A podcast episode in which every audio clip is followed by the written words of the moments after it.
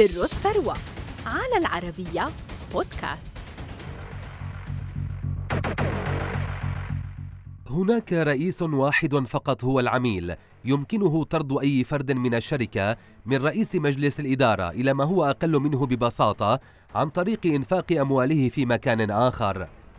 هذه كلمات شخص غير طريقة التسوق في أمريكا وجعل نفسه أحد أغنى الرجال بسبب استراتيجيته في استهداف المناطق الريفية وكان له الفضل في فتح أكثر من عشرة آلاف فرع من متاجر وولمارت في مختلف أنحاء العالم بإيرادات تضعها في الصدارة سنويا.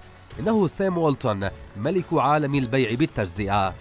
ولد سام وولتون في العام 1918 بولاية أركنسا ودخل إلى عالم تجارة التجزئة بعدما دفع 25 ألف دولار لشراء امتياز متجر بن فرانكلين المشهور في مدينة نيوبورت الأمريكية في العام 1945 ودخل بعدها في شراكة مع شقيقه جيمس والتون ليصبح لديه في أقل من عقدين امتياز لخمسة عشر متجرا لبن فرانكلين.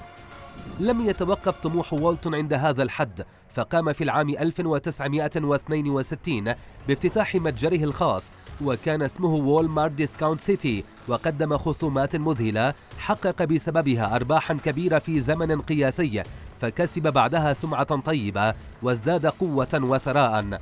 وبحلول العام 1967 أصبح وولتون يمتلك 24 متجرا تصل قيمتها إلى 176 مليون دولار.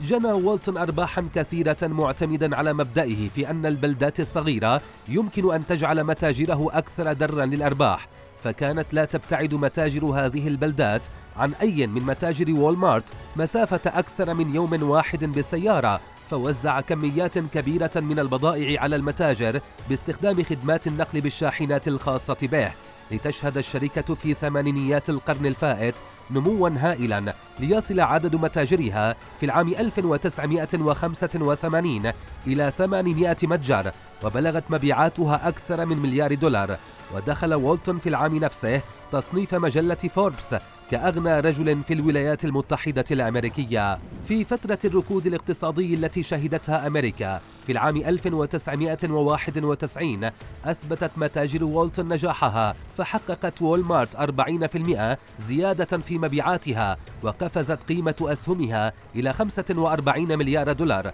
وأصبحت أكبر نقطة للبيع بالتجزئة في البلاد متجاوزة شركتي روبوك أند كومباني وسيرس.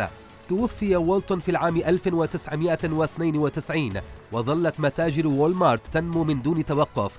ففي العام 2020 بلغت إيرادات الشركة أكثر من 524 مليار دولار موزعة على 11510 متاجر في 27 دولة وهي تعد أكبر شركة في العالم من حيث الإيرادات.